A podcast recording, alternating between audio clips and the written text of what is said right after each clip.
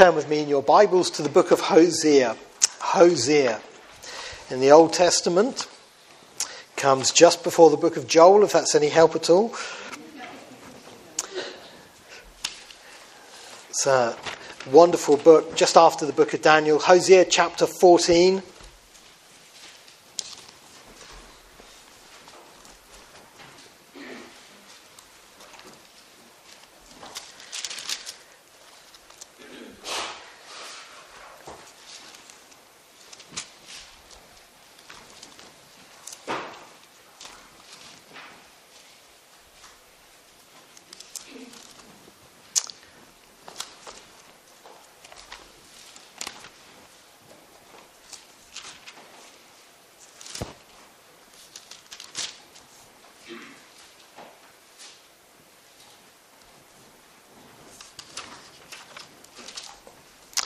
Hosea chapter 14, beginning to read at verse 1. O Israel, return to the Lord your God, for you have stumbled because of your iniquity. Take words with you and return to the Lord. Say to him, Take away all iniquity, receive us graciously, for we will offer the sacrifices of our lips. Assyria shall not save us we will not ride on horses, nor will we say any more to the work of our hands, You are our gods, for in you the fatherless finds mercy. I will heal their backsliding.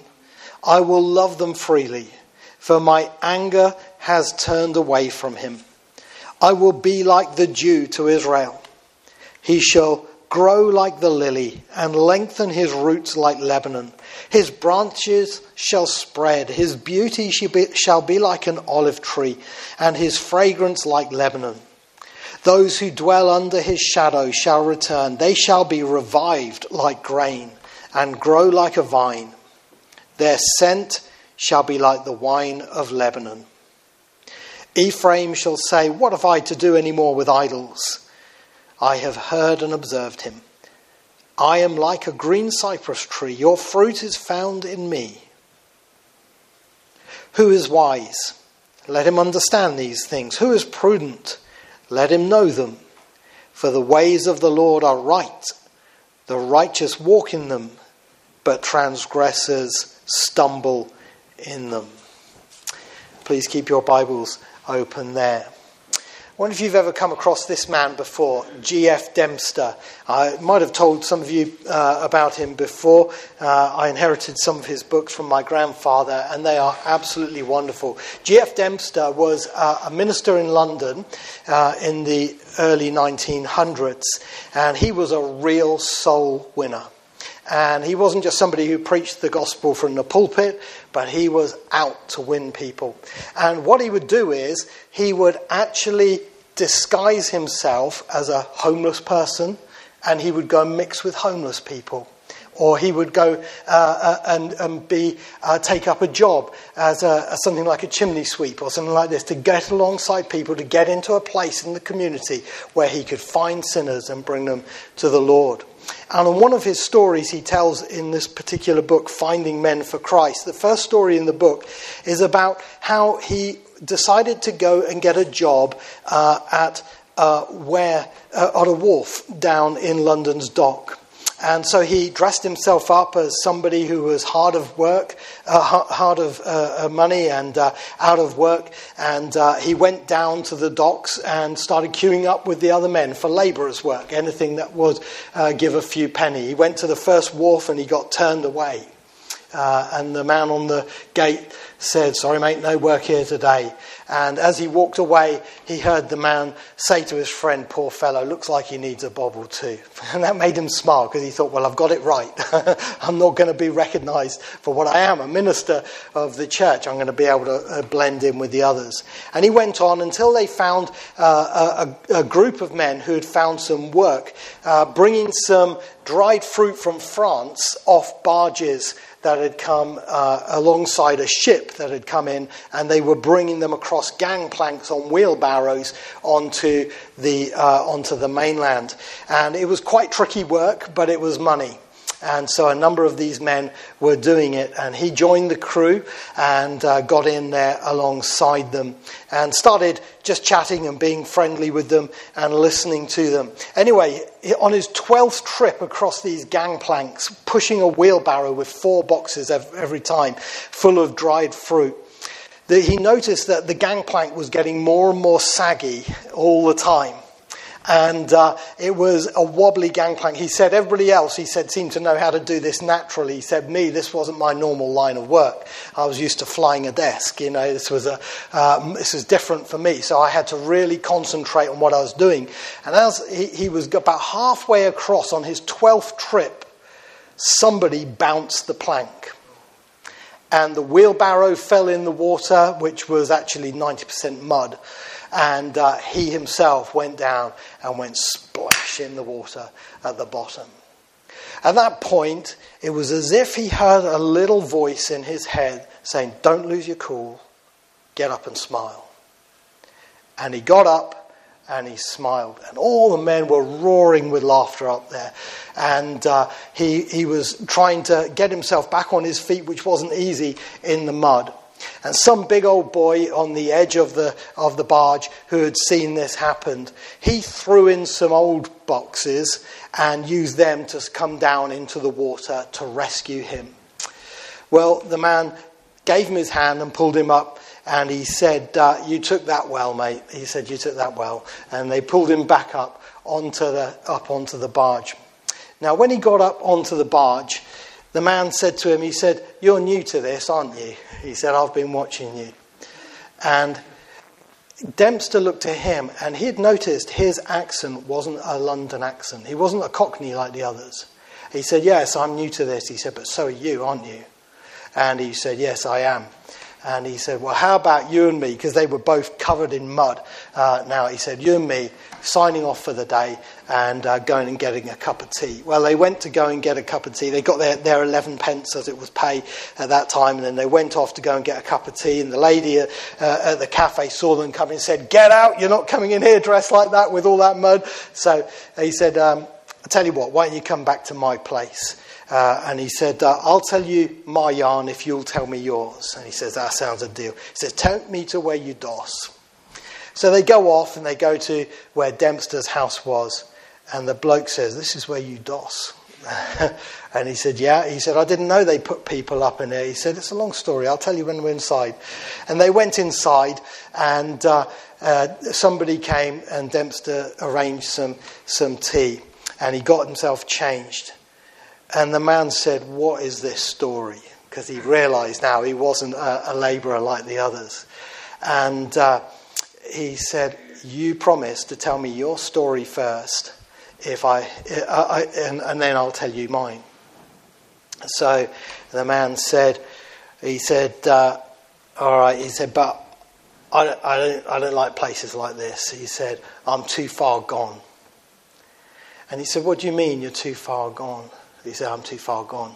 He said, he said I, I don't want to know. And Dempster said to him, You made a promise that you would tell me your yarn, and I'll tell you mine.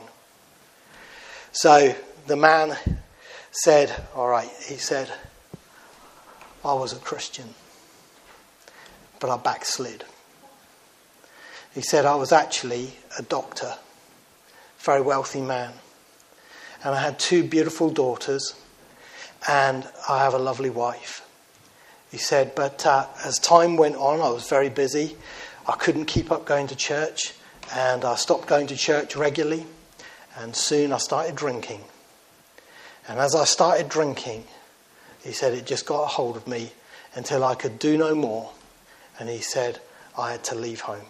I ran away. I left my wife and my daughters a note, and I haven't been home since. He said, I fled to America he said, I went all the way out there to America, and guess what happened? I saw someone I knew. You think of the chances of that, you know, out there. He said, overnight, I did another runner from New York to Boston to get away. He said, when I went up to Boston, he said, things were coming round all the time, getting me in trouble. And he said, and in the end, I came back to this country. He said, I once had a very luxury house and a good business. He said, but my life was ruined by my sin. And he said, I've been doing this work ever since. And he said, I've just been living rough, living sometimes sleeping in the park, sometimes wherever I can get any pay uh, to try and survive.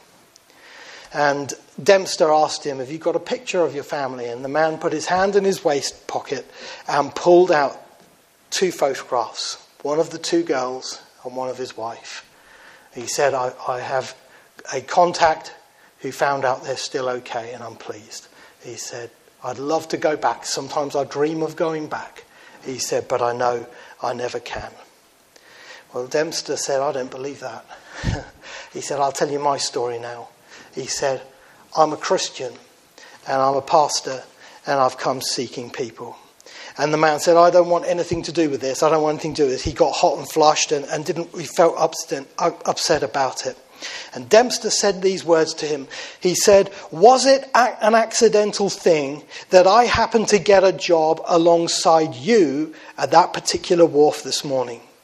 Was it a mere chance that those rascals chose me for their rather cruel joke?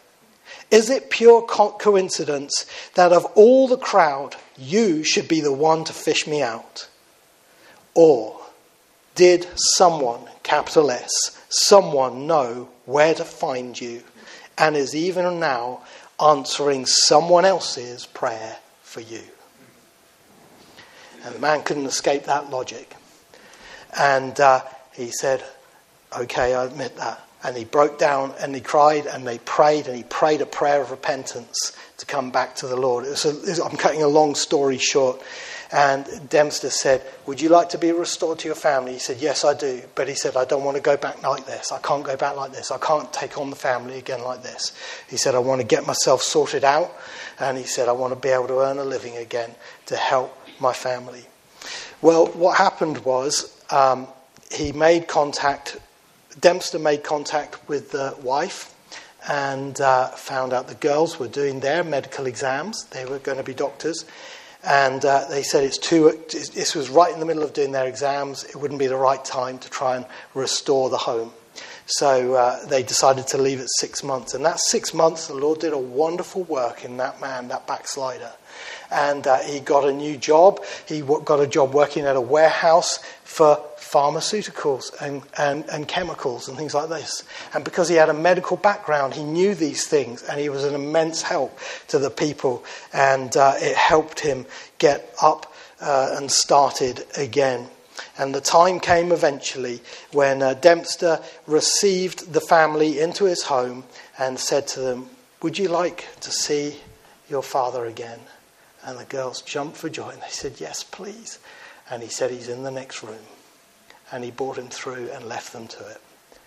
And it's a wonderful, touching story out of many of how God used Dempster to restore that man's uh, home and life and walk with the Lord. Dempster said this He said, I have already made one very important discovery. Among the crowds of men and women who throng our city streets, there are many, even in the courts and alleys and along the Dockland highways, who had not always been down under. They were prodigal sons, daughters, fathers, and mothers who had wasted their substance in a myriad of ways and whom the Lord wanted someone to find them for him. And that's what he made his goal to be. Well, someone like Dempster was a man called Hosea. Hosea was a prophet to the nation of Israel in the 8th century before Christ. And he was seeking a backslidden people to bring them back to their God. And uh, it's a long story how God used him uh, and made his own life a parable to show Israel that they could come back. But at the end of this book, a book of warning of judgments, God gives, a, a, through Hosea, a very touching call to return to Him, to return to the Lord your God. Twice he says it in verse 1 and 2 O Israel, return to the Lord your God. And in verse 2, take words with you and return to the Lord. He's calling the backslider back to himself, backslidden Israel back to himself. And uh, in this passage, God tells us that He is ready to receive the backslider who comes in the right way. Because as He says there in verse 1, He's still the Lord your God. Isn't that a wonderful thing? He's still your God. Even though you may have done something terrible and drifted as badly as you have done, He's still the Lord your God. And even though the fellowship may have been broken, the relationship hasn't been. And God wants to be restored to you and you to Him. So he sent Hosea to the nation of Israel for this. And I believe he sent me to this pulpit tonight for this purpose as well. And my message tonight to whoever is listening, in this building or outside, is return to the Lord your God. I want you to see these four things from this passage with me this evening the, ret- the reason to return, the way to return, the incentives to return, and the guarantee to return, as Hosea spells them out for us here. First of all, the reason to return. In verse 1, he says, O Israel, return to the Lord your God, for you have stumbled because of your iniquity. Now, I didn't get time to put together the PowerPoint enough for this, but this is an ever chiasm, this chapter, and you'll notice it begins and it ends on this theme of stumbling. The last line is, but transgressors stumble in them. That word stumble there is a word which is used to describe somebody falling into weakness. It's used of Samson's weakness and, and when he is, has his hair shorn uh, by Delilah, and you know that was a, a, a true stumbling in that man's life. And God says this is the reason to come back because you've stumbled because of your iniquity. You've fallen. And you know, this is true for every person who backslides. And in fact, I'm going to tell you something. This is true for every person. I didn't need to even say the last word, backslide. Because in James chapter 3, verse 2, James in the New Testament says, We all stumble in many ways. We all commit sin. We all fall. We all do things that are wrong. But uh, Hosea is talking especially about the impact of that sin uh, upon the life and nation of Israel and how it had called them to stumble uh, as a body of people uh, and fall. And so he says, This is the reason to come back because of the stumbling that is taking place in your life. And I wonder if there's somebody here today who's conscious of the fact they're stumbling. They're stumbling along. Now, it's okay if you get back up. It's okay if you get back up and keep going with the Lord. That's what the Christian life's like. You know, we start off as Christian babies. And if you see a baby, a baby learning to walk, a baby has to go through about a million falls, they reckon, before a baby can learn to stand up and walk. A million times it tries and it falls, it tries and it falls, and it tries and it falls. And that's what it's like in the early stages of our Christian life. But when you are uh, already strong and then you fall and you can't get back up, that's why we need to call out to the Lord. Sin is something that assassinates. It starts off by fascinating us, then it assassinates us, and it brings us down. Look at Simon Peter. Look at David. Look at Jacob. We could look at all the stories in the Bible and see how they stumbled because of their sin. One writer said, Sin will take you further than you want to go. Sin will teach you more than you want to know. Sin will cost you more than you want to pay. Sin will keep you longer than you want to stay. That's the terrifying thing about sin, isn't it? It's such a powerful force. But Dr. Alexander Whyte, the famous Scottish preacher, said this The victorious Christian life is a series of new beginnings. And when you fall, come back to the Lord, return to Him.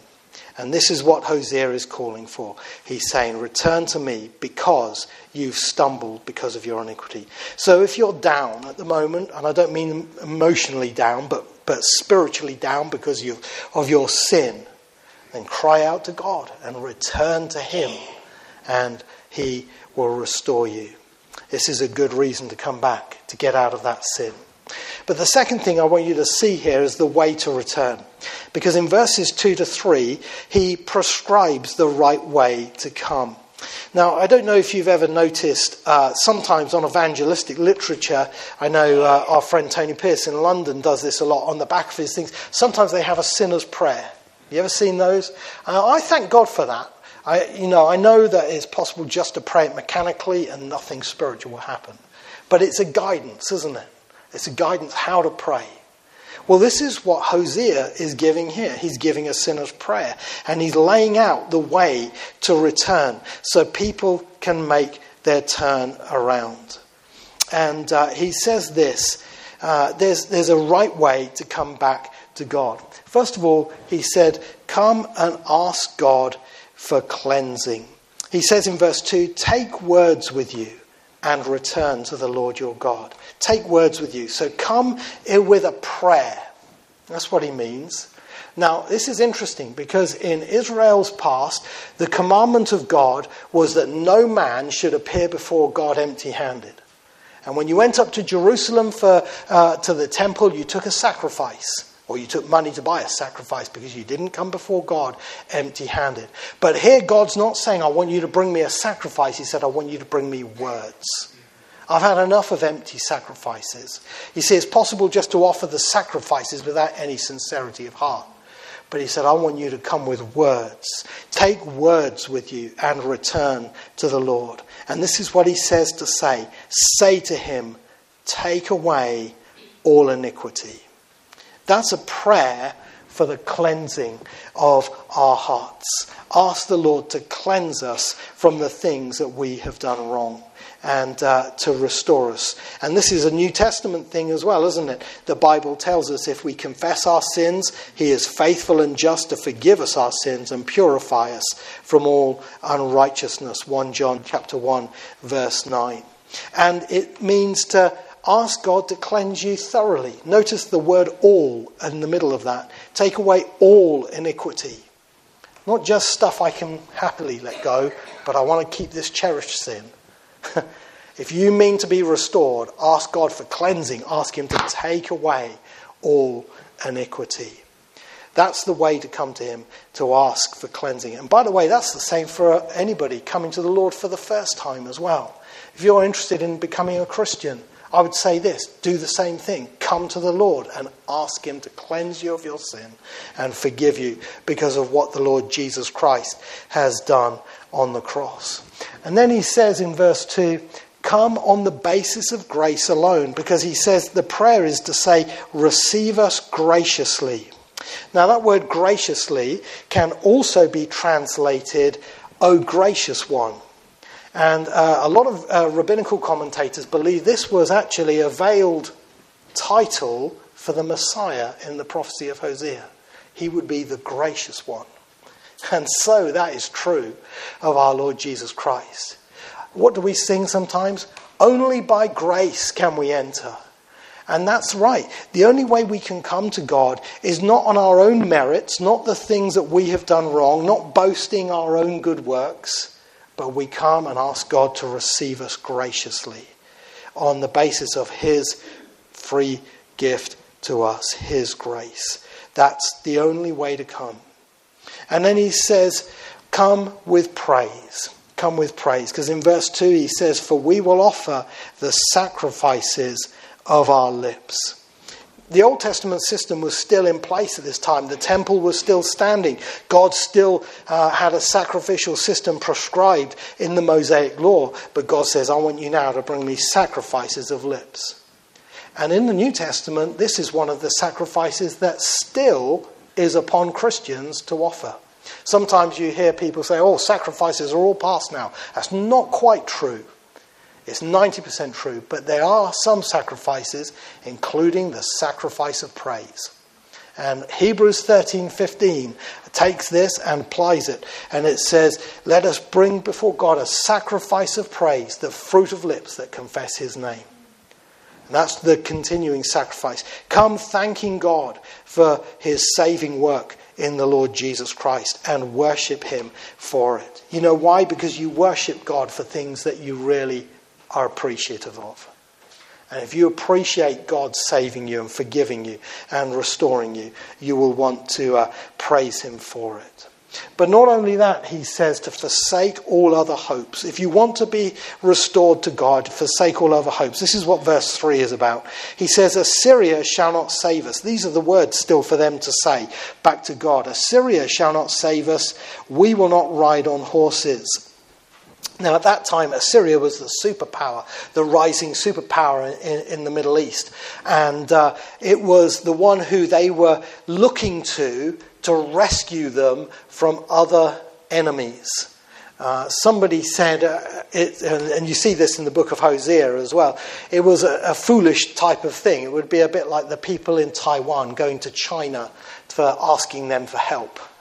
You know, it's mad. I mean, Taiwan going to China for help, they're the problem. And this was going to be the same with Israel. You know, Assyria was going to come in and invade uh, Israel as well. So forsake Assyria. Stop trusting foolishly in just some big, powerful nation because it's impressive. And it says, We will not ride on horses. That's a reference to the Egyptians. The Egyptians were those who provided horses for the Middle East. And through their horse industry, uh, they, they could put out a cavalry uh, in the nation of Israel. But it was a foolish thing to trust in anything else to save them. And not trust in their own idols as well. As he says in verse 3 Nor will we say any more to the works of our hands, You are our gods. Throw away your idols and look to the Lord instead of these false gods. And the last line in verse 3 is For in you the fatherless finds mercy. God is uh, a rescuer and uh, would have mercy on them if they came without any other support, like a fatherless child looking for mercy. And that's the way to return to God. Come to Him resting on no other hopes. You know, sometimes I hear people say, well, you know, God will save me. I've lived a good life. Well, you know what? You don't need saving then, do you? Because you've you've got your good life. And Jesus won't save you as long as you say that. He said, The righteous I've not come to call to repentance, but sinners. You have to, it's like the Hell's Angels coming into church. You have to admit you're guilty. You can't come in unless you're bad. it's true. And when you know you're a sinner and you know you have no other hope, you're not trusting in your religion, you're not trusting in your, your, your good works or anything like that, then you can come. This is the way to return, says Hosea. And he prescribes it out here. Douglas Rumford, in one of his books, said, When we fall, we have an opportunity to fall to our knees. And that's the way Hosea says we should act. If we're backslidden, come down on our knees and ask the Lord, save us, restore us, and uh, bring us back into fellowship with you. Then, thirdly, we see here he talks about the incentives to return. And in verses 4 to 7, he lays out some incentives. Someone said it's easy to drift with the current, but very hard to return against the tide. And that's true for a backslider. You know, it doesn't take any difficulty to backslide, does it? Human nature will go with you and, and help you. But to come back, that's difficult. Someone described it. Have you ever seen those children in, in uh, department stores trying to run up an escalator the other way? And, you know, the escalator's coming down and they're trying to go back up. Well, that's like your old sinful nature dragging you back down and you're fighting against it to go back up. It's, it's a battle to get back up. So we need some incentives to return. And God lays out some incentives for us here. He lays out the incentive of the promise of healing in verse 4. He says, I will heal their backsliding. I will heal their backsliding. I will love them freely, for my anger has turned away from him. Notice he goes from them to him personally, because it's not just a national thing, it comes down to the individual. You know how a nation repents? One by one and you want to come back to the Lord, you need to come personally.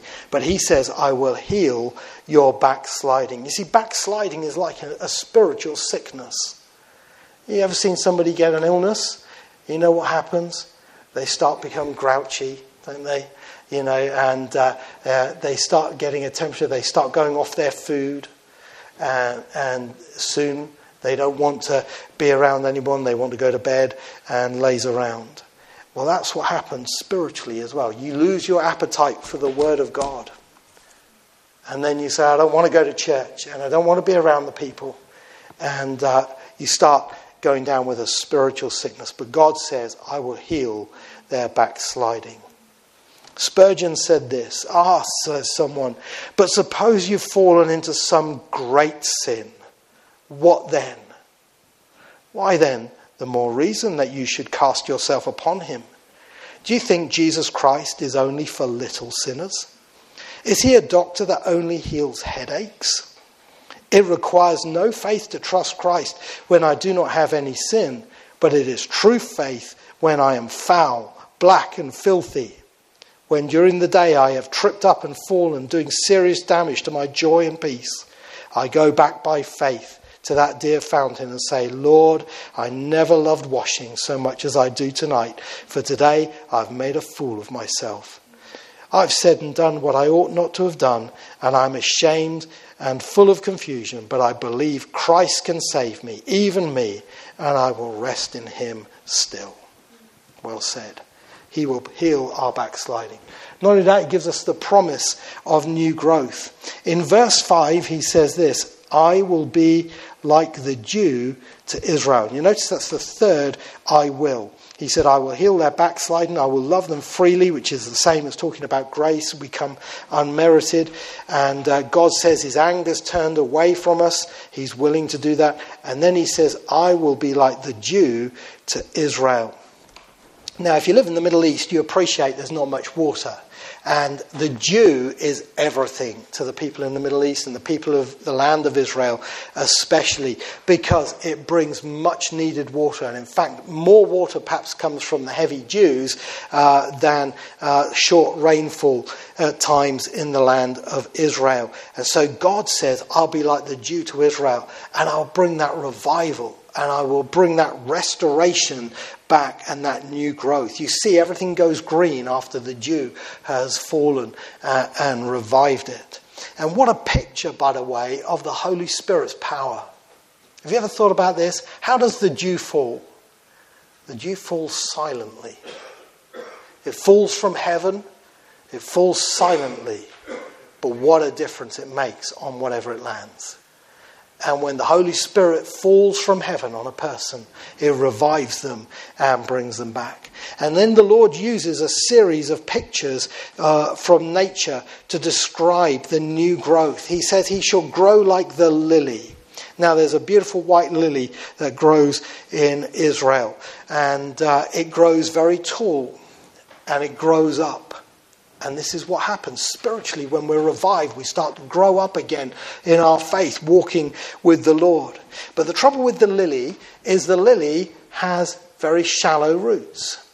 And so God says, I'm going to couple this with some new features. And he says, He shall grow like the lily and lengthen his roots like Lebanon. That doesn't mean the country Lebanon, that means the cedars of Lebanon. The great trees, the cedars of Lebanon, push down their roots and they're well firm in the ground and they go long and they go deep. So you're growing in two directions at once. You're growing up and you're growing down. And that's how we should be as Christians, getting our roots down into the Word of God, into the things of Scripture as we grow up spiritually. And then we grow out as well. Verse 6 His branches shall spread and we start to reach out. This is our influence going out, reaching out to others. You'll notice later on it talks in verse 7 about those under his shadow shall return. Uh, a tree provides shade, and uh, creatures come under it for shadow. So it's our influence. And as we grow up and we grow out, we start to, to witness for the Lord again, and uh, we spread out. And he says in verse 6 His beauty shall be like an olive tree. And uh, this is the, the, the, the, beautiful olive tree, which is just beautiful to look at as well as have its fruit to taste. There's a spiritual beauty in somebody's life when they're restored. And he says, and his fragrance like Lebanon. Uh, the Lebanon, the cedars of Lebanon, uh, in the wind will, will, send off a fragrance as as the uh, wind carries them. Uh, the fragrance at certain times of the year. And again, the Christian has a fragrance, doesn't he? 2 Corinthians 2 talks about our fragrance. To some, it's a fragrance of life, to others, it's a fragrance of death. But it's the, it's the beauty of the gospel going out whether people like it or not. And verse 7 those who dwell under his shadow shall return, they shall be revived like grain. Grain, uh, you think of the many crops, uh, and when the water comes and revives it, it suddenly grows and brings forth a harvest. And it says, and grow like a vine. Now, this is where I've gone into the next point, because the next point is the promise of effectiveness. And uh, this is the next thing God promises us not only growth, but effectiveness as we serve Him. And a vine gives forth fruit and that fruit is, uh, is the wine fruit, as you see at the end of verse 7. Their scent shall be like the wine of Lebanon. And uh, the fruitfulness is something, uh, is a, a, mark of a Christian's effectiveness for the Lord. Jesus said to his disciples in John 15, You are my disciples. And he said, I want you to bear much fruit, more fruit, much fruit. Uh, and he said, This is to my Father's glory. But when they're in the vine, they can do it and they can be effective. So if you think your life is uh, useless now because you've backslidden, God says, God says, I'll heal your backsliding. You can start to grow again and you can start to be used again. Some people, that's an anathema. They would never have had Peter preach on the day of Pentecost because Peter blew it about 10 days ago. But Jesus said, No, Peter is restored and he's back in action uh, and he's able to serve. And in the uh, 40 days, I should say 50 days to Pentecost, uh, he was restored and able to start serving the Lord again. Praise the Lord. You know, I've got a, a lovely little testimony here of a man from Switzerland whose name, if I can just see, is Johnny Hallis. And Johnny Hallis uh, when he was uh, coming to the end of his schooling, I was thinking about career. What do I want to do? And, and, and he wanted to become a chimney sweep. I mentioned that earlier as well in a different story. But uh, he wanted to become a chimney sweep. And he said there were, it was a good job. And he said there were a number of companies working in the area. And uh, he said, I wanted to get one with a, a, good apprenticeship. There's only one person in our community I did not want to work with, and that was the man from the Salvation Army. But guess who he ended up with? the man from the Salvation Army. And he said, as I was going out with this man, he said, I hated it at first. I just kept my distance from him. He said, but the more I saw his life, the more I began to realize he really had something that I wanted. And he said, I became a Christian. I went with him to church and he became a Christian. But Johnny was into motorbikes, and he and some friends were building a Harley Davidson together, rebuilding a Harley Davidson together. And he told his friends about it, and they turned around and said to him, I want to tell you straight away, you go with those Christians, you're nothing more to do with us. And as a young Christian, he was weak. And he said, All right, I won't go to church anymore. And he backslid and he went off with his mates and he started drinking and doing drugs and he got himself in a real mess.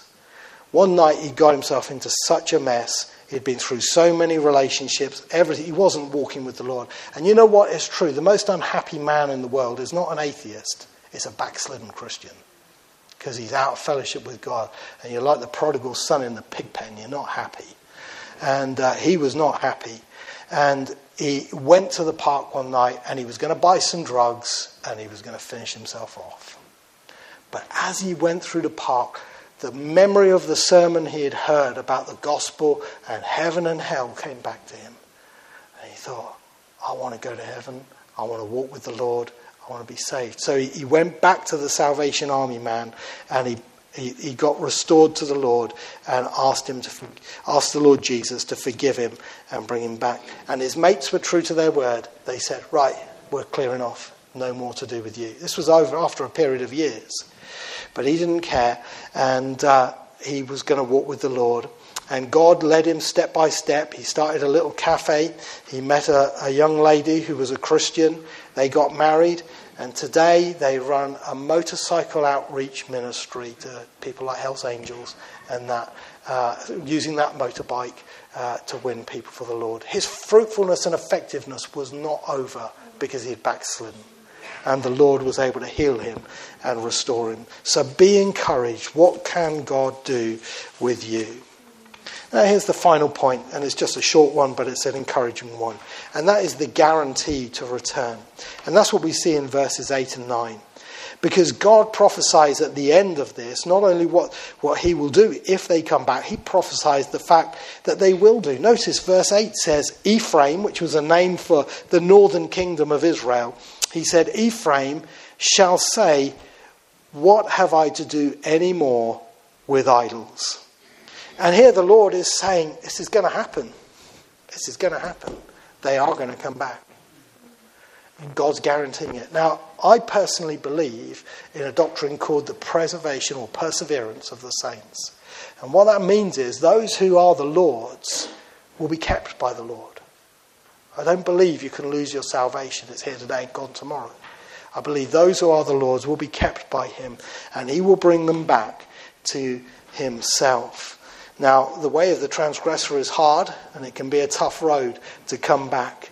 But God says here to, to Ephraim that they will come back. And they will say, I will have nothing more to do with my idols, which has been the problem in the book of Hosea. They'll get rid of them.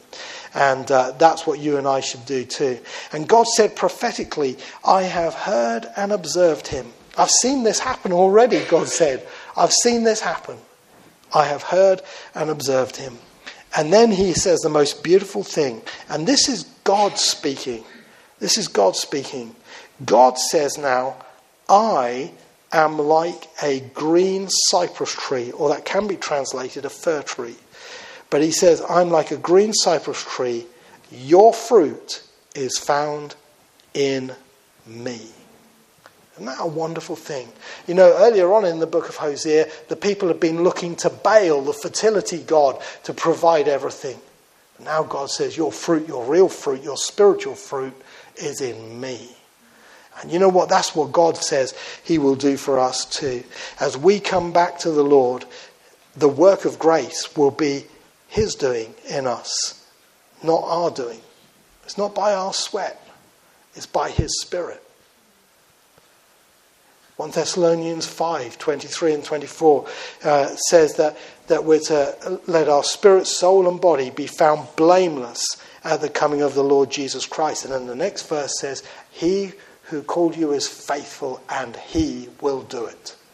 And I praise God for that. Your fruit is found in me.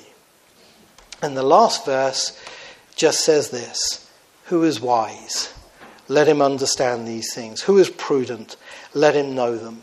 The wise man is the man who clocks it and understands it. He says, I hear this message and I know what it means. And by the way, that phrase, who is wise, is used many times in scriptures uh, compared to prophetic things. But perhaps here on the personal level, it's so relevant. And he says, it's somebody who's wise who understands that God is saying these things. But we don't want to be just like the wise person.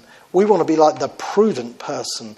Because he says, Who is prudent? Let him know them. And the knowing there is the knowing of experience. You know what I mean? Uh, my Heather makes a wonderful rhubarb crumble. Now, some of you understand that, but believe me, I know it. I know it by experience. I've had it. And that's what we're talking about spiritually. Not just understanding, but knowing. And he said, For the ways of the Lord are right, the righteous walk in them, but transgressors stumble in them. Some people will say, That's for me. I'm coming back to the Lord. I'm going to walk with the Lord. I'm going to go in his path and walk in his way. But others will go, What a load of codswallop and they'll get up and walk out unchanged. Transgressors will stumble in them. And that divides the whole of humanity, and it divides every single one of us in this room tonight. We're either among the wise who will walk in God's ways or those who will stumble in them. Which are you? Which are you? The Lord says, Return to me, return to the Lord your God. If you're backslidden, then come back to Him. Take those words and return to Him. He's graciously offering all these things healing, restoration of growth, fruitfulness and effectiveness, and He Himself being the source of all you need, as He says there in verse 8. He's offering that and the guarantee of His work within you. Don't turn your back on that. He's offering it to you tonight. The last story I want to close with was the story of a gospel musician by the name of William Kirkpatrick. And William Kirkpatrick was on the campaign trail when they used to have the uh, old sawdust trail, and the evangelists go out, uh, go around the towns preaching, go and stay like it was a bit like the circus, really. You know, the circus would come to town, they'd put up a big tent, and people would go and see the show. But this wasn't a show of, of, of that. People would preach the gospel. People like Billy Sunday would come to town, they'd build a big tabernacle, they would preach the gospel, and people get converted. And one of the people who used to go out with these evangelists was a man by the name of William Kirkpatrick. He was a great soloist, had a wonderful voice. But someone on the campaign train, uh, uh, team had been noticing his walk with the Lord wasn't where it should be. And you know, it's possible even to be in church and be backslidden. You don't have to be down doing drugs in, in, the, in you know, the back of the woods somewhere. You can be backslidden in Union Chapel. And they challenged him.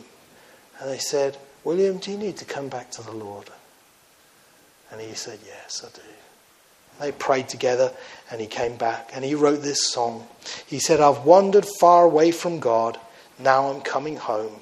The paths of sin too long I've trod. Lord, I'm coming home. I've wasted many precious years. Now I'm coming home. I now repent with bitter tears. Lord, I'm coming home. Coming home, coming home, never more to roam. Open wide thine arms of love. Lord, I'm coming home. May there be some who say that to the Lord even tonight. Amen. Let's uh, close our service, shall we, with our final hymn. I was sinking deep in sin. Number 450 Love lifted me. What a glorious refrain this is.